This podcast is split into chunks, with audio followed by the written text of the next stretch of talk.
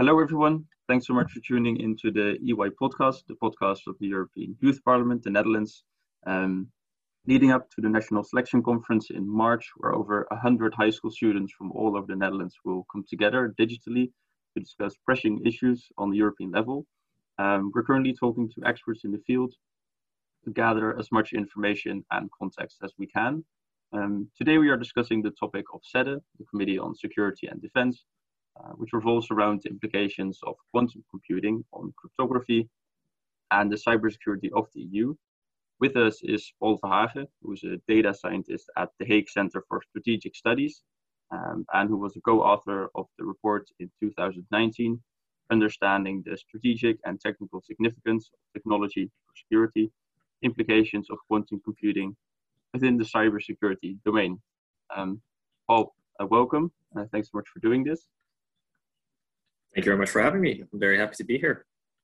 Um, so before we get into the uh, politics and of, uh, those discussions, I think it would be good to first get into the technical stuff.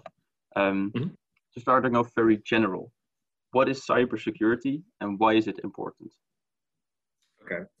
So cybersecurity is a very large topic. It has a lot of different dimensions. Uh, for the context of quantum computing, cybersecurity mostly refers to the ability to encrypt your data and to make sure that that encryption cannot be broken. There are other things as well, and it's technical standards. So there's stuff like the continuity of your system, etc. But for quantum computing specifically, that thing is important. So there's encryption protocols that we use to make sure that data and information is only accessible to people that are supposed to be uh, having access to it.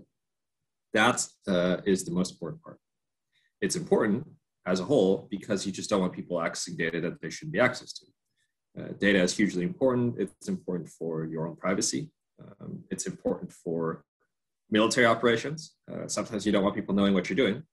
And for all those things, it's important you have algorithms and encryption tools that allow you to prevent unauthorized access to your systems and un- unauthorized access to your data.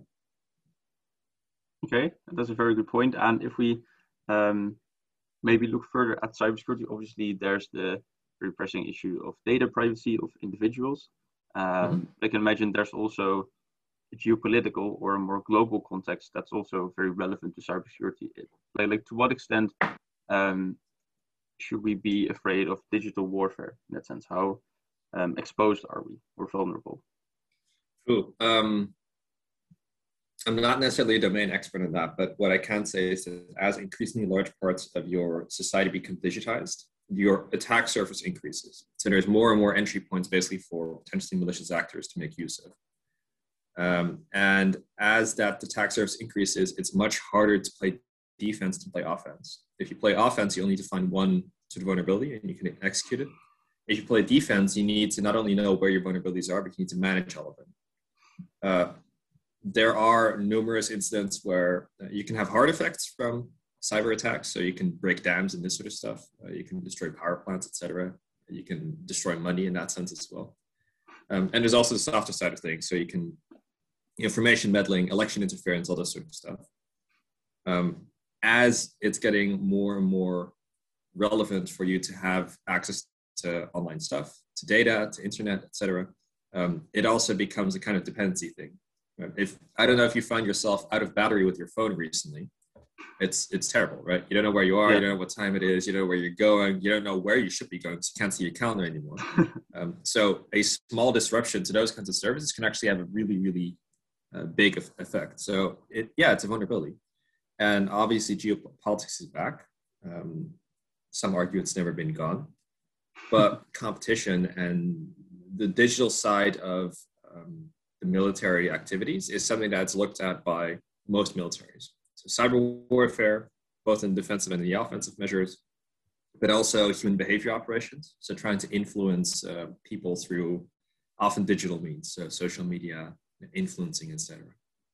Yeah, I, and I also think that's a really interesting point. You're saying is um, cybersecurity isn't necessarily only about protecting data itself, but also all of the systems that we use to sort of manage our infrastructure, our society, which could be anything from energy plants, uh, any other form of infrastructure. Um, so yeah. as we move I mean, more yeah. digitally, we become more vulnerable in that. Yeah, basically, uh, you're just creating increasingly large dependencies on a particular technology. So that technology needs to be securitized. Uh, otherwise, you have a problem. Yeah, that makes a lot of sense. Um, I think then we then we have quite clear what cybersecurity is, why it's so important. Um, we can sort of make the step to quantum computing. Um, so, what essentially is quantum computing, and what threat does it pose to the cybersecurity, which is obviously a very challenging and large topic. Um, mm. But if we can sort of break it down uh, shortly, then I think that would be great. Sure. So quantum computing is a computing device that uses quantum mechanics or the physics of quantum, uh, quantum physics, to uh, do calculations. What does that actually mean? Uh, in a nutshell, basically, uh, a normal computer operates with using bits, so ones or zeros. Uh, this is called a Boolean variable. So something is either true or it is not true. Uh, now, this is something that we're fairly confident with, binary code, all this sort of stuff. It either rains or it doesn't rain. Quantum computing works differently. So quantum computing uses something called qubits, so quantum bits. And the funny thing about qubits is that they don't necessarily have to be a one or a zero. They could be some combination of both. This is called superposition. Um, so what does that actually mean? Well, what it means is that uh, a different type of logic suddenly becomes applicable, which means you can solve a different type of computing problem with quantum computers. Uh, the problem with most normal computers is that they need to operate sequentially. So when you search through a list of files, what typically computers need to do is need to open the file, then the next file, then the next file, then the next file until they found it. A quantum computer, this might sound weird, but what a quantum computer does is it sort of looks in all files at the same time and then collapses onto the file that actually is the one that you're supposed to find. So you can do this due to very complicated things called collapse of the wave function, uh, but you don't have to do this sequentially, right? Now, this difference between sequential and non-sequential computing, that is really important because, for instance, in pharmaceutical research, there's a problem called protein folding. Now, when you do pharmaceutical research, you build all these proteins that are very complicated 3D structures that vaccines and such. And those tend to have um, folding mechanisms. So basically, there's small static charges that make sure that this thing folds over in different ways. If you have to do this in classical computing, it takes a huge amount of time because you need to calculate so many different possibilities. In a quantum computer, you can calculate all of them at the same time. So not only is a quantum computer sometimes faster, it's not necessarily faster, it's just better at solving particular problems. And one of those problems turns out to be decrypting things. So a very concrete example, the normal quantum uh, or the normal encryption protocol that's used most widely is something called the RSA protocol. And to explain this, we're going to have to do a little bit of math, and I apologize, Tom, but you're going to have to do some calculations. So an RSA protocol basically exists between two large numbers that you multiply together. You give these two numbers to the receiver, and they will know what the outcome of that particular number is, and that number is the key with which you can unlock the thing. So as an example, if I multiply 4 and 8 together. How much is that? So we have 32. Exactly. That's very easy, right? That's a fairly easy problem. So one way, that problem is very easy. If I give you the two keys, then it's very easy to compute. If I now tell you, can you give me every possible combination of numbers that together make 32? It's a lot harder. That's you're like, okay, four times eight, two times 16, and one times 32, and 32 times one. So you see already where this is going, right? So one way solving this problem is very easy, but the other way, there's a lot of possibilities. And obviously these are very, very large numbers, right? These are not like one digit numbers. So what's this is called a one-way function. And the reason why one-way functions are useful is because I can give you a very small amount of information that allows for a very large amount of possibilities to actually have to decrypt it backwards. A quantum computer can solve this problem backwards as well. What that means is that the RSA protocol this encryption protocol becomes useless because you can solve it very, very fast. Under classical computing, this takes something like the lifetime of the universe to actually solve. Under a quantum computer, it takes a couple of minutes to solve. And that, that at its heart is why quantum computing and cybersecurity have this huge problem. Namely, I can decrypt basically everything that is used under classical encryption. Yeah, okay. I, I actually think that's a very good explanation of um, a lot of the very difficult topics that we have there. Um, I apologize for the math. no, that's fine. That's fine. That that's absolutely necessary to get to the core of it. Um, so what you're saying is that the, the that the quantum computer is the, the quantum computer isn't necessarily um, a supercomputer and better at everything than a classical computer. There's just a certain type of problem, for example, where you have to do a lot of things at the same time, Mhm. where a classic computer would have to do that step by step. For example, with the, the RSA protocol, it would have to check all the various possibilities of prime factorization Yeah. one at a time. And a quantum computer Exactly. could do that simultaneously and then collapse onto the solution that it needs. Um, Yep, and that poses a very big problem because then sort of the encryption that we use, which is based on the fact that we know our classical computers can solve that, um, it's not valid anymore because quantum Yeah. would be able to Uh, the that. big fear that exists right now is basically that there are some actors out there, uh, both corporate as well as private, um, sorry, corporate as well as public, so China as well as Google, that are collecting all the data that's out there and are storing them in data vaults to keep them there because you can retroactively decrypt them, right? As long as you have the data and you have it encrypted there, once you have this quantum computer, you could start decrypting everything. So there's also a fairly large concern that um, once someone has a quantum computer, uh, by the way, the moment where you can actually do this, where a computer, a quantum computer exceeds capacity of a normal computer, that's called quantum supremacy. Now, once I reach quantum supremacy, why on earth would I tell anyone I have that thing? Because what I can now start doing is I can start decrypting everything. No one knows I have all this information. I can start making decisions based on that information, and that is kind of a fog of war type of effect that's uh, that exists in the quantum realm. There's no reason to disclose that you can actually do this.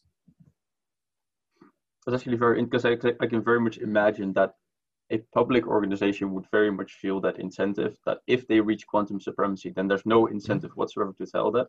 Um, to what extent would that also hold for private institutions such as a Google or an IBM? Wouldn't um, the surge of investments that they would get as a result of reaching quantum supremacy be much more beneficial to them? But, or would the um, benefits they would get from reading all the data that no one can read?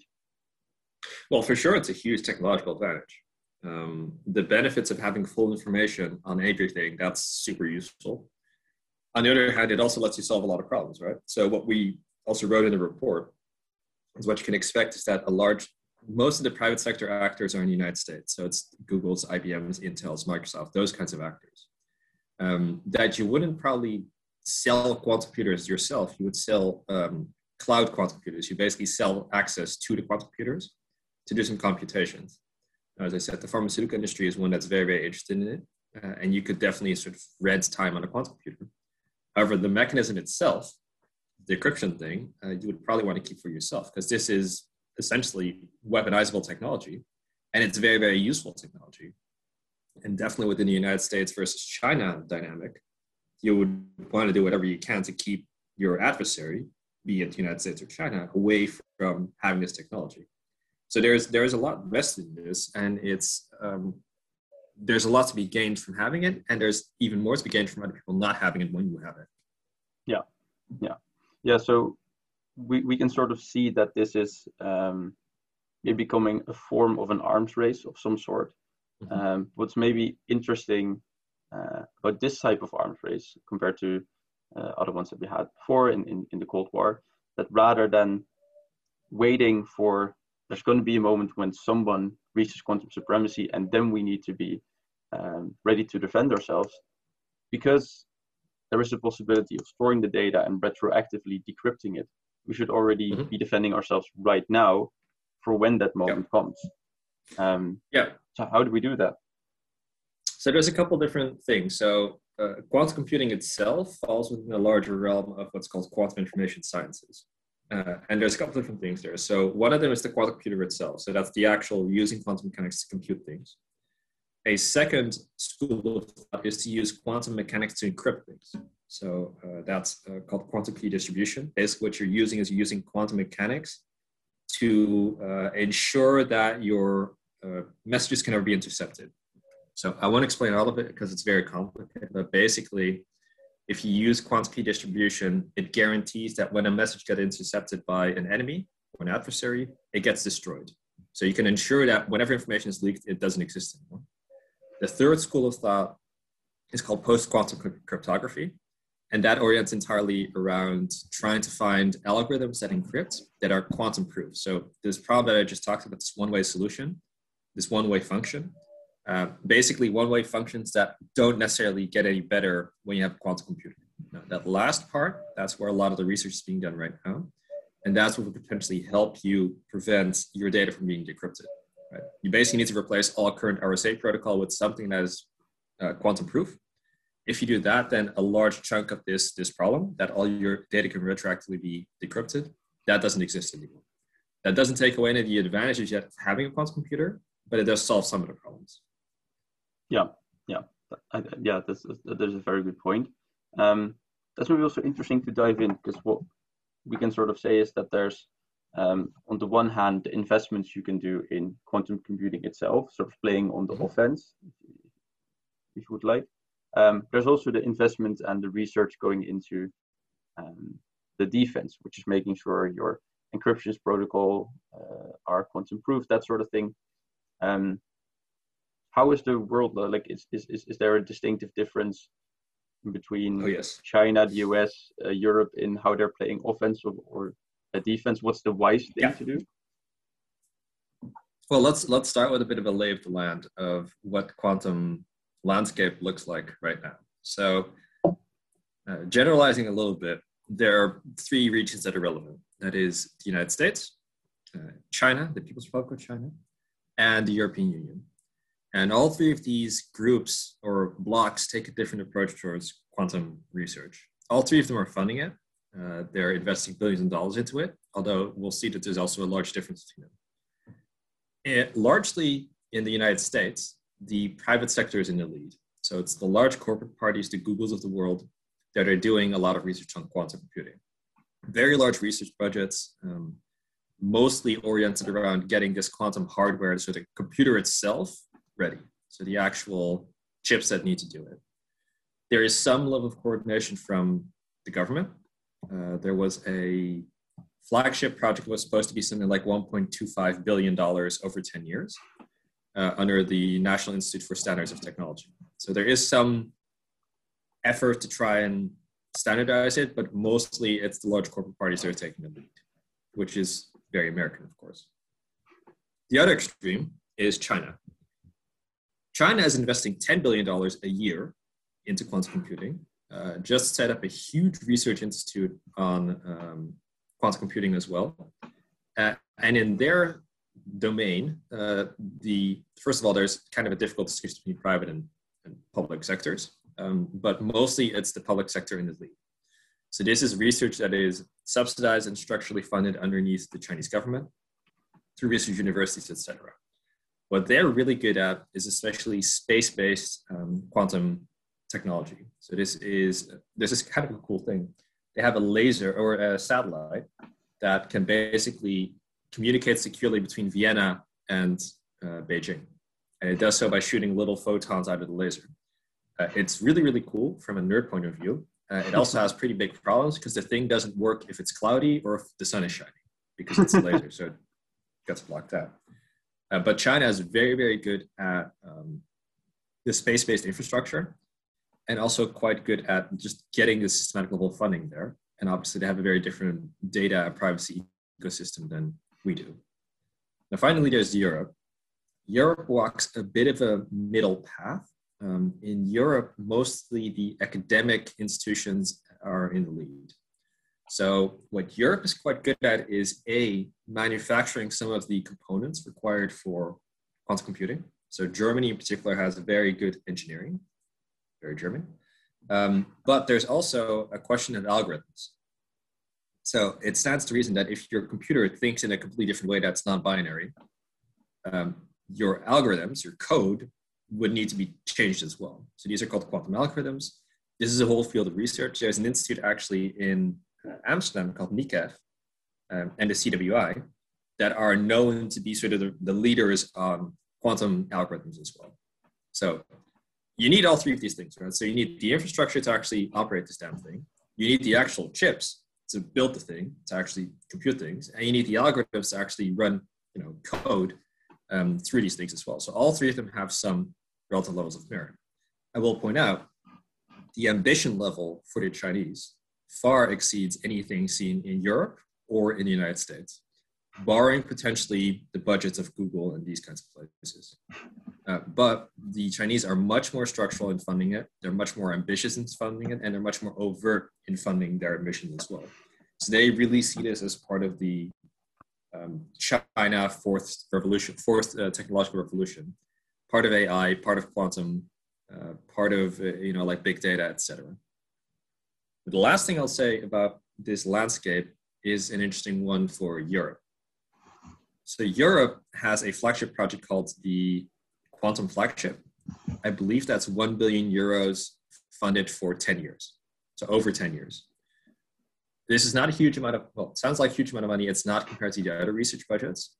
What you have in Europe, that's kind of a problem, is that more money is being directed toward national research budgets, the UK, Germany, etc., than towards the EU level. This has some merit as well.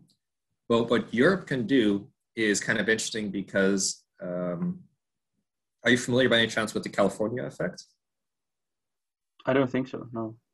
Okay, so the California effect is an economic effect. Um, basically, the largest car market in, in, the United States is California. Um, 37 million people, I believe, live there. If you sell a car that is unsellable in California, it's a useless car. What that means in practice is that when California sets a regulatory standard for emissions, that all the other states in the nation will follow. Not because California has legal power or some sort of like authority, but because again, selling a car that you can't sell in California is pointless. So this economic effect of needing to adjust your standards to California just to be able to make an economic gain, that's called the California effect. Europe has something very similar in the form of the GDPR. So the GDPR is the uh, data protection regulation that was passed a couple years ago. Um, most advanced data regulation in the world. Um, Europe is also the second largest consumer market in the world. So what the GDPR did is it forced a bunch of American companies, as well as a couple of South Asian nations, Southeast Asian nations, to adopt their own versions of GDPR to be able to continue selling in the European states.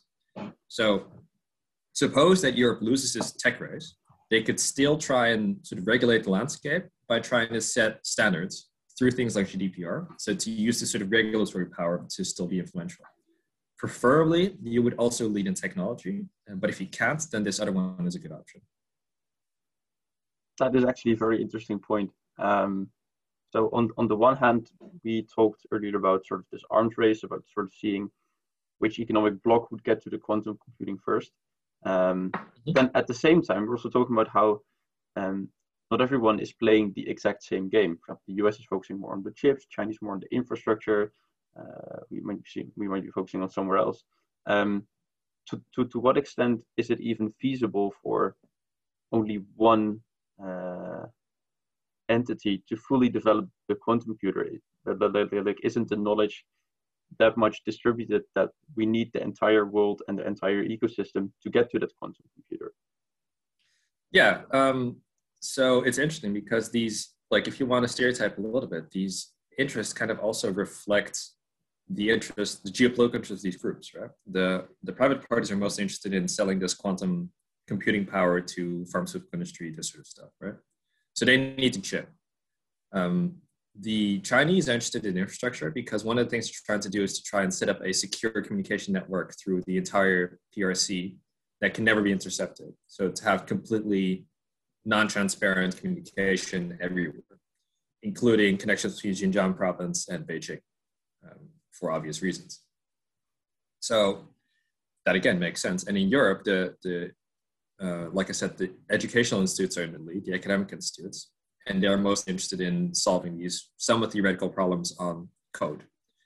Um, all three of these things are necessary. This is not to say also that the Chinese don't do algorithms or chips, right? They do, just like Google does do the infrastructure and the algorithms as well. It's just that the focus is slightly different. And again, money equals ambition in this case. Um, the Chinese are funding it way over what everyone else is doing. Whether that's enough, that's a question. But if it is an arms race, then the prospects for China look pretty good, as they do in a lot of other tech competitions these days. Yeah, yeah. Okay, so, so yeah, that arms race is still somewhat going on, and that brings indeed to the uh, last point that you made, which I thought was really interesting. That even if we, as the, the EU, for example, don't succeed in um, sort of winning that technological arms race, then it doesn't necessarily need to be the end of the game because there's still a possibility for us to regulate our own market and mm-hmm. by using the California effect, having an influence on the rest of the world. So, um, are we then talking about, for example, regulating the market in terms of uh, pharmaceutical companies or other companies that might want to use um, quantum computation? Because I reckon, for example, with GDPR, that was very much mm-hmm. focused on the data privacy of um, citizens. But I, I, reckon it's not that uh, obvious that citizens will use quantum computation. I reckon we'll uh, mostly mm-hmm. see that with corporations or other institutions. So, will that be regulated in a sort of way? It depends. Um, so, this is also a much larger sort of sea change in Europe.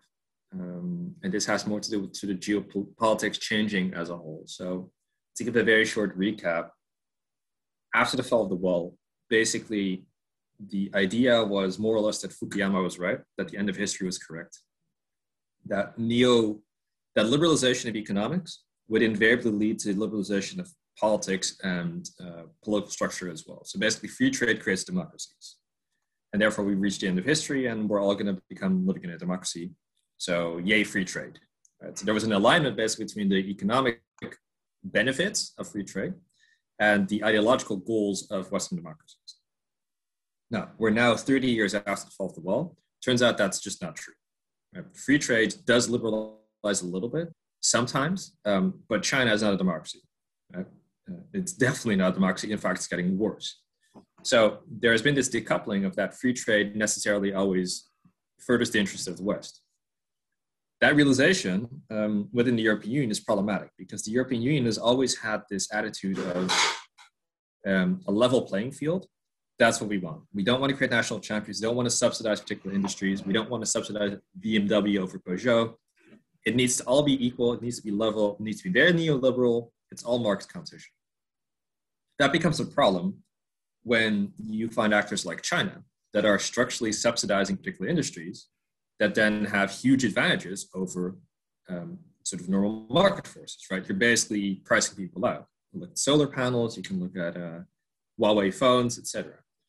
The Americans do something that's somewhat similar in the abstract. The Americans basically fund a huge amount of R&D and research that they then put in the public domain. So the iPhone, for instance, is built on mostly military research, like quartz liquid screen glasses and this sort of stuff, right? So they're also structurally funding it, but in a different way. Europe now needs to make a decision. So um, the reflex of Europe to say we're not going to subsidize any particular industry, it should all be market forces. At the same time, Europe says that we're going to leverage the uh, access to the economic markets, to the eurozone, um, and take into consideration things like environmental rights and human rights. Now, in practice, we haven't done that. Right? In practice, consumers care more about having cheap H&M clothes than they care about child labor in Bangladesh. Now, that needs to change somewhat because you need to actually start lever- leveraging this market.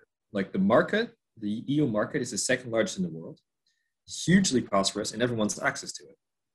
So if you can start lifting some leverage or setting some regulation on, okay, you can have access to this market, but only for these kinds of things, that's one way you could do it, right? So you could say the just an example, the Chinese can't get access to the European market unless they stop doing their business in Xinjiang. That would be an option. Right? That has implications, that's complicated, etc. But it's an option. The other option they have, because uh, this is kind of outward looking, the other option is to demarcate particular sectors within your economy as being of strategically vital importance. So some of this already exists. So critical infrastructure, for instance, energy. Um, because when you do that, you open up a whole range of other legislative tools that allow you to structurally protect, containerize, and invest in those sectors. There's a lot of people that are saying that things like artificial intelligence, quantum computing, but also semiconductor manufacturing should all be part of that, um, that sort of securitized part of the economy. And that leads us to this kind of interesting thing where, uh, you know, like com- companies like ASML would like to sell to China, uh, but it's technologically sensitive um, and geopolitically sensitive kinds of exchanges. So you're starting to deal with kind of these market competition forces that need to be securitized. So what you're really dealing with is that geopolitics and geopolitical competition has become part of the price of doing business, but that's not reflected in the price that consumers see. Right? The case in point is Huawei.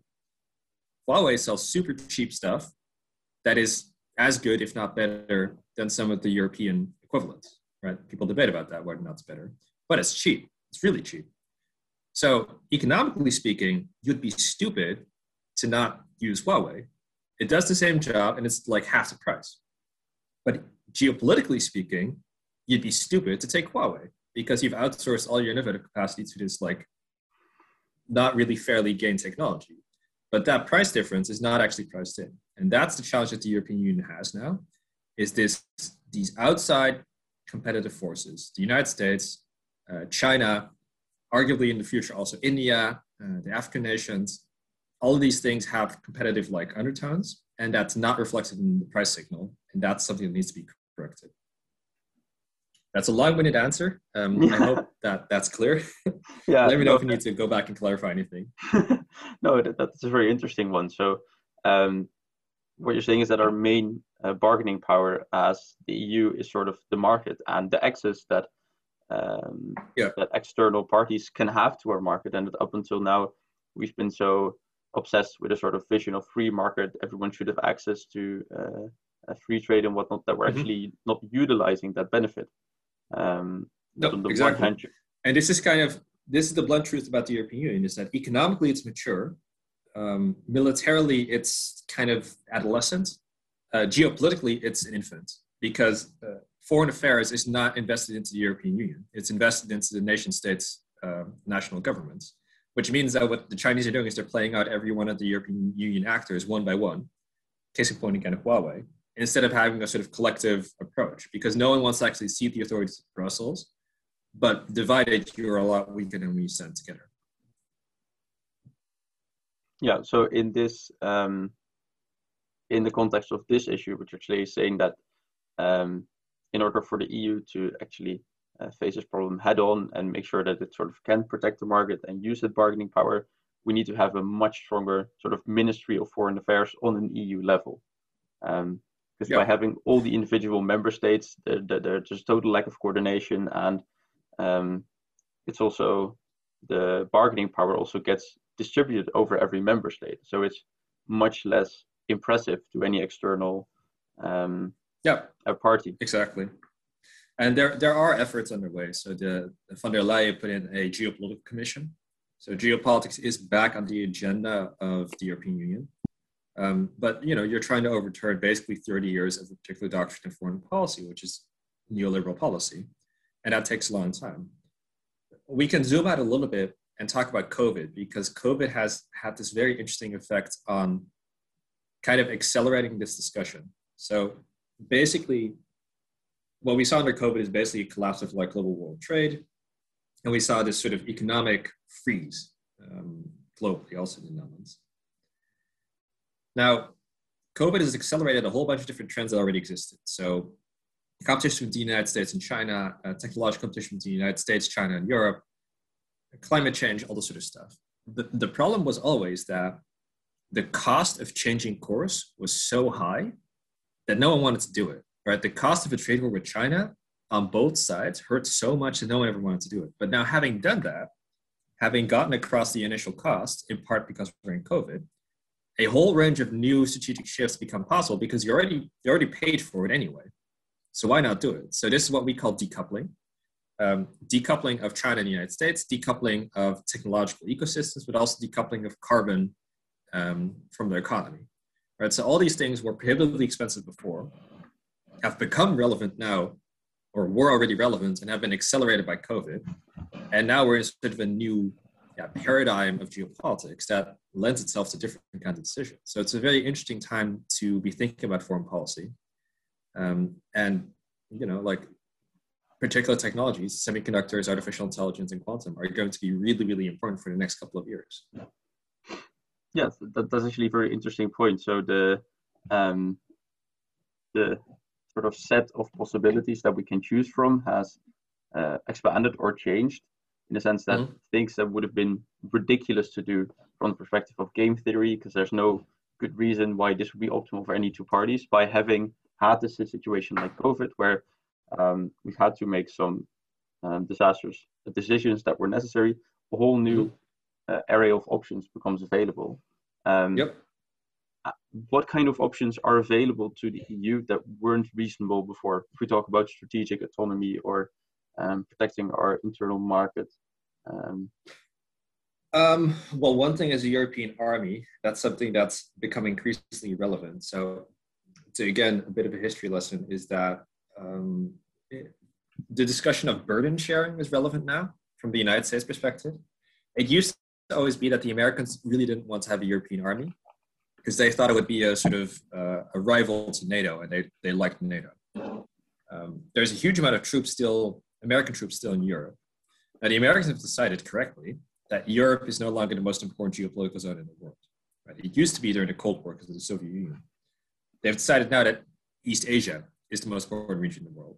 So what they want to do is they want to pull troops out of Europe and reallocate those to be in the East, East Asian theater where they're needed. Now that means that the Europeans need to start actually caring for themselves, right? They need to actually have their own troops. Whether that's the European army or not, that's not a question. But the Europeans need to start pulling their own weight. And they've been underneath the NATO norm of 2% of GDP for defense for decades now. So they've never been willing to actually invest into the defense side of it.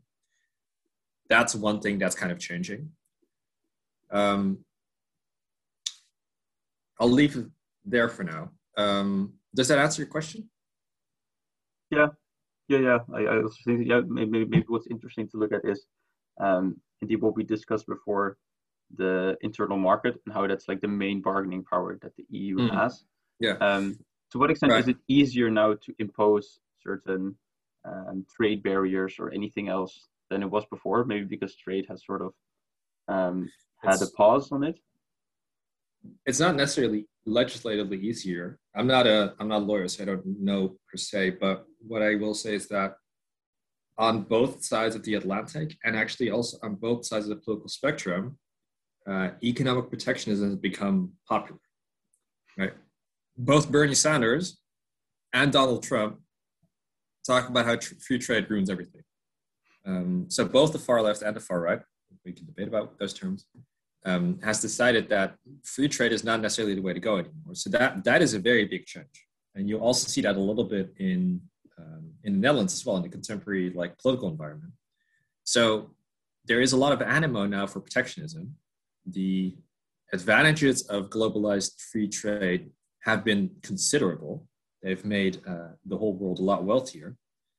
So, economically speaking, has been a great success story, but environmentally speaking, equality speaking, and geopolitically speaking, it's been not particularly good. Um, and that realization is starting to appear now. So, the draagvlak, the um, willingness of the community to actually accept economic measures that are protectionist has increased quite a bit now. So that that is yeah. a change. It's not a legislative change, but it is a political change. Yeah, no, no, fair enough. Um, so maybe sort of to get back on all the points that that we discussed about the internal market, uh, about quantum computing, uh, sort of leveraging that in the global context. Suppose you got a call from uh, Ursula von der Leyen right now, President of the European Commission, and her main question is, mm-hmm. what should we, we focus on? What should we do? Would um, should we invest more money into research? Should we um, sort of make our foreign affairs on an EU level more mature? Um, what would be your main recommendation to uh, Ursula, to the European Commission, to European Parliament, to the EU as a whole, right now? What, what is the main thing that we're missing? I would say that you should focus on uh, basically European technological complex. Um, Europe has a lot of the semiconductor manufacturers in the world, but they're all kind of fragmented, right? So ASML, the Dutch company, is actually number 11 in the world. Um, semiconductors is the new oil of geopolitics. Uh, China currently eats something like 25% of the world's capacity of semiconductors, but it only has 14% of the production capacity, and it's a hugely thirsty economy. Um, if you coordinate this to keep innovating, innovating in semiconductors in these kinds of gateway technologies, you can control geopolitics a little bit because you're still a relevant actor. If you see particular fields to the Chinese, or it's Americans for that matter, if you see sustainable energy, and if you see semiconductor manufacturing to the Chinese, then you're doomed, right? Like it'll be 50 years before there's a different kind of geopolitical technology, different kind of dynamic that'll let you get back into the game. Uh, you have to get ahead of it. And it requires structural investment. It requires taking away uncertainty because companies hate uncertainty. They will not invest if if it's uncertain. And increased geopolitics inherently means increased uncertainty. So it is for the European Union to get a little bit off this idea of neoliberalism all the way, free markets all the way, and to think what, what are your assets? Actively leveraging the European market, the, the Eurozone, actively leveraging the huge amount of innovative knowledge and technological competency that we have. And if possible, collaborate with the Americans as well, some sort of transatlantic collaboration perhaps on semiconductors. If you can't do that, then you should also be able to see what you can do with the Chinese. There's a couple of interesting like Taiwan um, that'll be relevant, but you need to have a coherent foreign policy and you need to have a strategy. You need to determine what are your assets and how do you play them out. Yeah, thanks so much, Paul, for that answer. I think that's a really nice uh, summary of all the things that we discussed. Um, with that, also, thanks so much for this interview. Uh, that was mainly focused on quantum computation and encryption. We might have gotten off topic sometimes, but I think uh, that was very much for the better. Uh, and our participants were very much appreciate listening to this interview in preparation for the session. Um, so thanks so much for having been with us today. Thank you very much for having me, and uh, thank you for the interesting discussion. I hope uh, the listeners enjoyed it as well. And you can also find some more of our research on uh, on our website and on Twitter, etc. You know where to find us. Yes, we will definitely share that. Okay, thanks so much.